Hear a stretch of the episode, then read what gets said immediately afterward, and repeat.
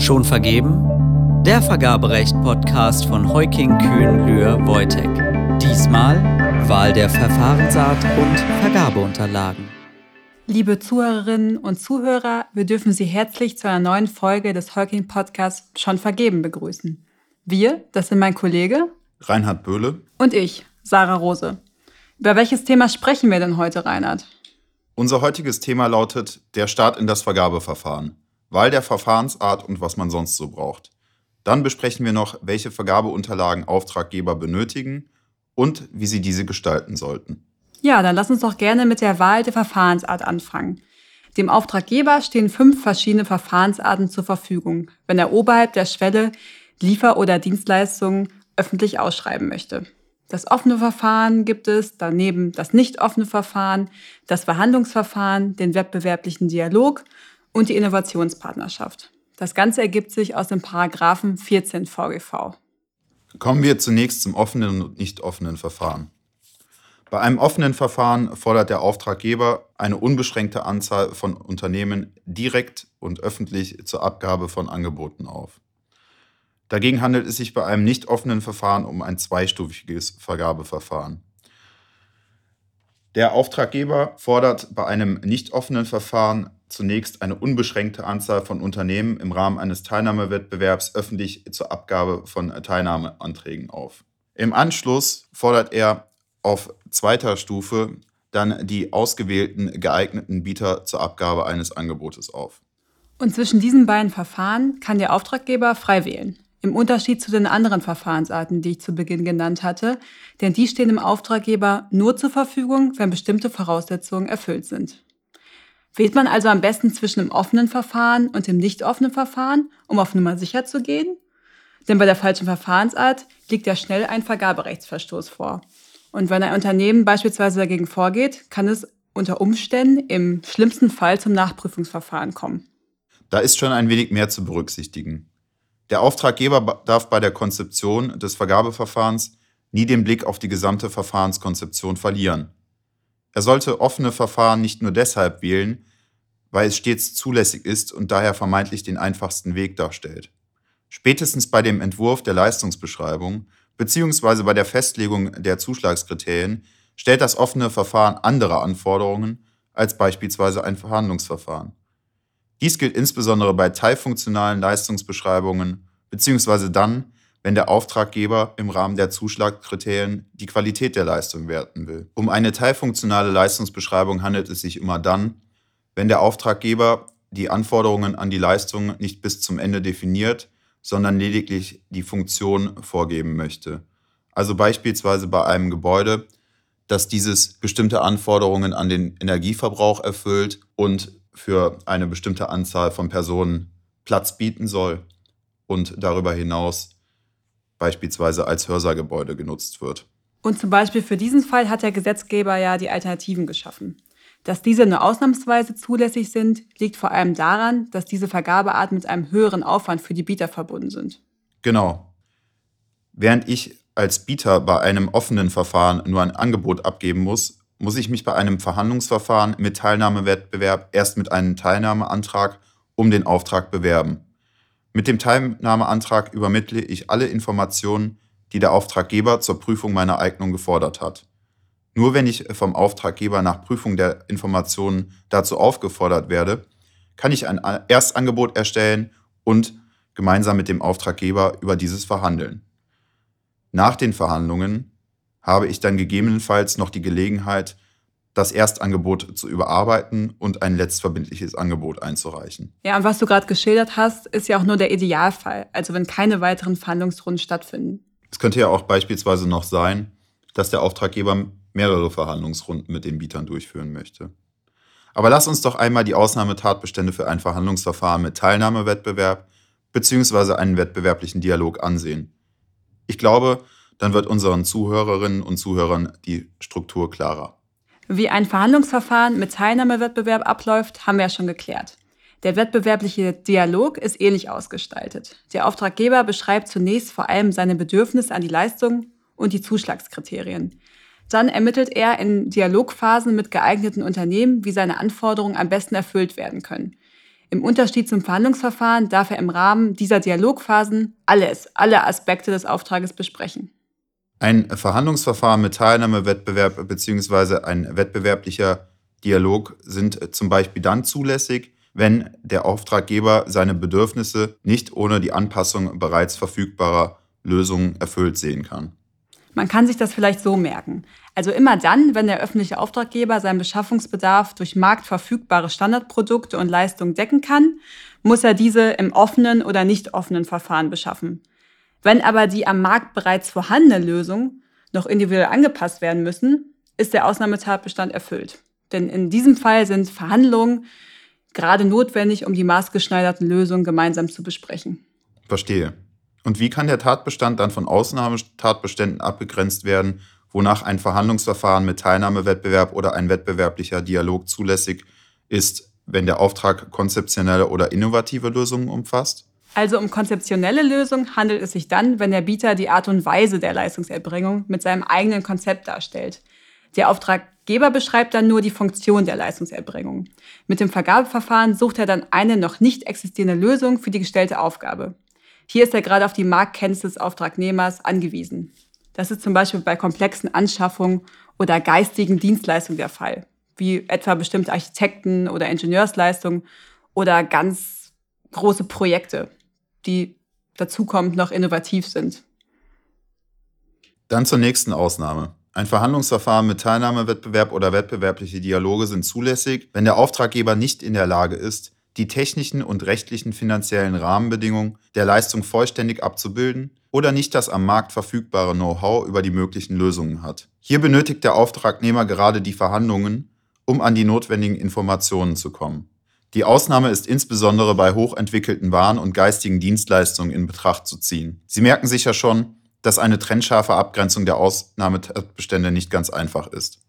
Das gilt auf jeden Fall auch für den nächsten Ausnahmetatbestand. Dieser stellt auch spezielle Fälle ab, in denen eine ausreichende Leistungsbeschreibung unmöglich ist, weil der Auftraggeber diese technisch nicht beschreiben kann. Das doppelt sich ja auch ein wenig zu dem Vorhergesagten. Absolut. Darüber hinaus darf der Auftraggeber ein Verhandlungsverfahren mit Teilnahmewettbewerb oder einen wettbewerblichen Dialog wählen, wenn im Rahmen eines offenen oder nicht offenen Verfahrens keine ordnungsgemäßen oder nur unannehmbare Angebote eingereicht wurden. Die Definition nicht ordnungsgemäßer Angebote hat der Gesetzgeber direkt mitgeliefert, sodass wir hier auf eine Erläuterung verzichten. Nachdem wir jetzt ähm, die Ausnahmetatbestände für ein Verhandlungsverfahren mit Teilnahmewettbewerb erörtert haben, kommen wir doch am besten zu den Ausnahmetatbeständen für ein Verhandlungsverfahren ohne Teilnahmewettbewerb. Das gibt's ja auch noch. Vielleicht noch kurz vorab die Erklärung, was ein Verhandlungsverfahren ohne Teilnahmewettbewerb eigentlich ist. Hier fordert der öffentliche Auftraggeber nicht zuerst zur Abgabe von Teilnahmeanträgen auf, vielmehr wählt er direkt Unternehmen aus und fordert diese auf, mit ihnen zu verhandeln und ein Angebot einzureichen. Wir konzentrieren uns am besten bei den Ausnahmen auf die wichtigsten Tatbestände, sonst wird das ein bisschen viel. Generell lässt sich festhalten, dass das Verfahren nur unter außergewöhnlichen Umständen zur Anwendung kommen soll. In jedem Fall muss die Vergabestelle das Vorliegen der Ausnahme sorgfältig dokumentieren. Eine Ausnahme liegt zum Beispiel vor, wenn der Auftrag nur von einem bestimmten Unternehmen erbracht oder bereitgestellt werden kann, weil aus technischen Gründen kein Wettbewerb vorhanden ist. Oder aus rechtlichen Gründen kann nur ein bestimmtes Unternehmen den Zuschlag erhalten. Dies ist besonders der Fall bei Ausschließlichkeitsrechten wie Patent- oder Urheberrechten. Zu diesen beiden Ausnahmefällen gibt es noch zwei zusätzliche Voraussetzungen, die der Auftraggeber zu beachten hat. Erstens darf keine vernünftige Alternative auf dem Markt gegeben sein und der mangelnde Wettbewerb darf nicht das Ergebnis einer künstlichen Einschränkung der Auftragsvergabeparameter sein. Vollkommen richtig. Man kann es sich also platt gesprochen so merken, dass der in Betracht kommende Auftragnehmer Monopolist für die zu erbringende Leistung sein muss. Nur dann kann sich ein öffentlicher Auftraggeber erfolgreich darauf berufen, dass technische Gründe oder Ausschließlichkeitsrechte einen Wettbewerb ausschließen. Kommen wir zum nächsten Fall, die Dringlichkeitsvergabe. Hier ist ein Verhandlungsverfahren ohne Teilnahmewettbewerb möglich, wenn vier Voraussetzungen kumulativ erfüllt werden. Erstens muss ein unvorhergesehenes und unvorhersehbares Ereignis vorliegen. Zweitens müssen äußerst dringliche und zwingende Gründe gegeben sein, die die Einhaltung der in den anderen Verfahren vorgeschriebenen Fristen unmöglich machen. Drittens muss ein Kausalzusammenhang zwischen dem unvorhergesehenen Ereignis und den dringlichen Gründen bestehen. Und schließlich viertens dürfen die Umstände zur Begründung der äußersten Dringlichkeit dem öffentlichen Auftraggeber nicht zuzurechnen sein. Insbesondere aufgrund der derzeitigen Pandemielage sind Dringlichkeitsvergaben ein großes Thema. Beispielsweise hat das OLG Rostock im Dezember 2020 entschieden, dass auch die Dringlichkeit für Corona-bedingte Vergaben nicht dazu führen darf, dass ein Auftraggeber völlig auf Wettbewerb verzichtet. Vielmehr muss er so viel Wettbewerb wie möglich umsetzen. Das Land Mecklenburg-Vorpommern hatte ohne Vergabeverfahren einen Millionenauftrag für Corona-Tests vergeben. Der Auftraggeber hätte zunächst prüfen müssen, ob Vergabeverfahren mit weitestgehend verkürzten Fristen zeitlich möglich gewesen wären. Wenn dies nicht möglich ist, muss er zumindest ohne förmliches Verfahren Vergleichsangebote einholen und wenn Direktvergaben erlaubt sind, dann lediglich für einen kurzen Übergangszeitraum. Falls Sie das Ganze noch einmal nachlesen möchten, finden Sie das Urteil selbstverständlich für Sie in unseren Shownotes. An diesem Urteil lässt sich ja wirklich gut ablesen, dass die Hürden im Rahmen des Ausnahmetatbestands sehr hoch sind. Ein Absehen von einer EU-weiten Bekanntmachung wegen äußerster Dringlichkeit und zwingenden Gründen kommt gerade nur bei akuten Gefahrensituationen und höherer Gewalt in Betracht. Drohende Gefahren und Schäden für Leib und Leben müssen ein sofortiges Handeln gerade erfordern. Hierzu hat zum Beispiel das OEG Düsseldorf jüngst entschieden. Dieses Urteil stellen wir natürlich auch gerne bereit in den Show Notes zum Nachlesen für interessierte Zuhörer.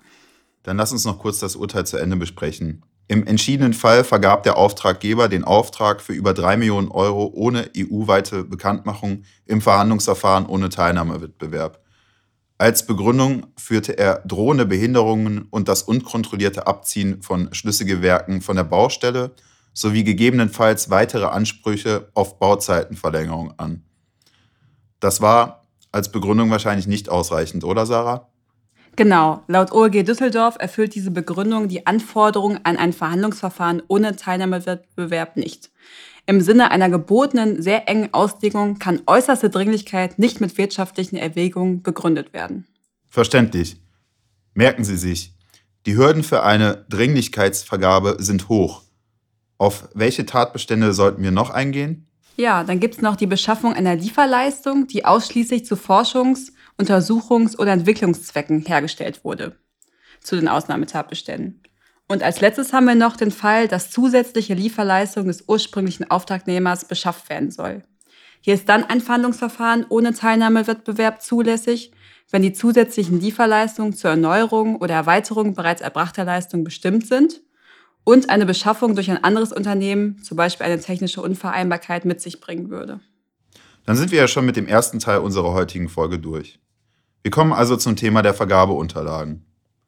Der Umfang der vom öffentlichen Auftraggeber zu erstellenden Vergabeunterlagen ist schnell dargelegt.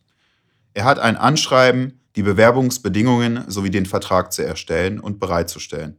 Die Bewerbungsbedingungen sind enorm wichtig. Sie stellen den Verfahrenswegweiser für den Bieter dar. Sie enthalten alle wichtigen Infos wie Zuschlagskriterien, Fristen oder etwa die Art der Vergabe. Der Vertrag besteht aus einer Leistungsbeschreibung und den Vertragsbedingungen. Es gibt ein paar Grundsätze, die der Auftraggeber bei der Erstellung der Unterlagen vor allem beachten sollte. Wir haben zum Beispiel den Grundsatz der produktneutralen Beschaffung. Wie der Name schon verrät, soll der Auftraggeber seine Beschaffung möglichst produkt- und herstellerneutral beschreiben, also keine spezifischen Produkte nennen. Das hat das Ziel, dass ein vielfältiger Wettbewerb so ermöglicht wird. Ferner sollte der Auftraggeber auf sprachliche Feinheiten achten. Es ist ein großer Unterschied, ob in den Vergabeunterlagen beispielsweise soll, muss, kann oder darf steht. Grundsätzlich gilt, im Vertrag ist strikt zu formulieren, um einklagbare Leistungspflichten des Auftragnehmers sicherzustellen. Im Rahmen der Ausschreibung bzw. Bekanntmachung ist es jedoch häufig ratsam, etwas weicher zu formulieren. So kann sichergestellt werden, dass der Auftraggeber bei kleineren Unzulänglichkeiten im Rahmen der Angebotsabgabe einen Bieter nicht direkt vom Vergabeverfahren ausschließen muss. Darüber hinaus sollte sich ein Auftraggeber insbesondere bei dem Entwurf der Bekanntmachung Flexibilität sichern. Beispielsweise könnten Sie bei der Forderung von Eignungsnachweisen die Formulierung sollen möglichst wählen. Dies führt zum einen dazu, dass Sie einen Bewerber, der einzelne Unterlagen nicht eingereicht hat, nicht ausschließen müssen. Andererseits impliziert die Formulierung, dass sie den Unterlagen einen hohen Stellenwert beimessen. Der Auftraggeber kann sich auch durch die Aufnahme von Optionen Flexibilität sichern, die er braucht. Optionen, das sind das Recht einer Vertragspartei, durch einseitige Erklärung Ausführungsmodalitäten wie Dauer, Preis oder den Gegenstand des Vertrages, also den Leistungsumfang, zu bestimmen. Das ist vor allem sinnvoll, wenn der Auftraggeber bei Erstellung der Vergabeunterlagen noch gar nicht weiß und abschließend klären kann, ob und wann er überhaupt die Leistung in Anspruch nehmen wird. Der Auftraggeber muss diese Rechte bereits in die Vergabeunterlagen, besonders im Vertrag, aufnehmen. Und ganz wichtig, auch in die Bekanntmachung. Aus der Bekanntmachung muss sich bereits ergeben, welche Optionen der Auftraggeber später ausüben kann. Und der Auftraggeber muss diese Optionen in der Bekanntmachung möglichst genau definieren, spätestens jedoch in den Vergabeunterlagen respektive im Vertrag. Denn Nachverhandlungen über die Optionen sind unzulässig. Vielmehr müssen sich die Voraussetzungen und Rechtsfolgen der Optionsausübung unmittelbar und zweifelsfrei aus den Vergabeunterlagen ergeben, die im Wettbewerb standen. Zum Schluss des Themas Vergabeunterlagen noch ein ganz wichtiger Punkt. Unklarheiten und Widersprüche müssen vermieden werden, denn diese gehen stets zulasten des Auftraggebers. Hierzu gibt es eine aktuelle Entscheidung des OEG München aus März 2020. Hier hat das Gericht entschieden, dass Auftraggeber ein Angebot nicht ausschließen dürfen, wenn es zwar gegen Angaben der Vergabeunterlagen verstößt, die Angaben aber missverständlich und mehrdeutig waren. Mit diesem wichtigen Punkt zum Schluss beenden wir nun auch schon unsere Folge. Wir hoffen, Sie konnten ein wenig zu den Verfahrensarten und den Vergabeunterlagen mitnehmen. Folgen Sie gern weiterhin unserem Podcast Schon vergeben und melden sich für unsere Newsletter an, dann kann nichts mehr schiefgehen. Wir bedanken uns für Ihre Aufmerksamkeit und möchten an dieser Stelle, wie immer, noch auf unsere Shownotes hinweisen. Wir hoffen, Sie auch beim nächsten Mal wieder begrüßen zu dürfen, wenn unsere Kollegin Daniela Kreuz gemeinsam mit dir, liebe Sarah, dem Thema Die Suche nach dem Richtigen, Eignungskriterien und Prüfung widmen. Vielen Dank und bis demnächst.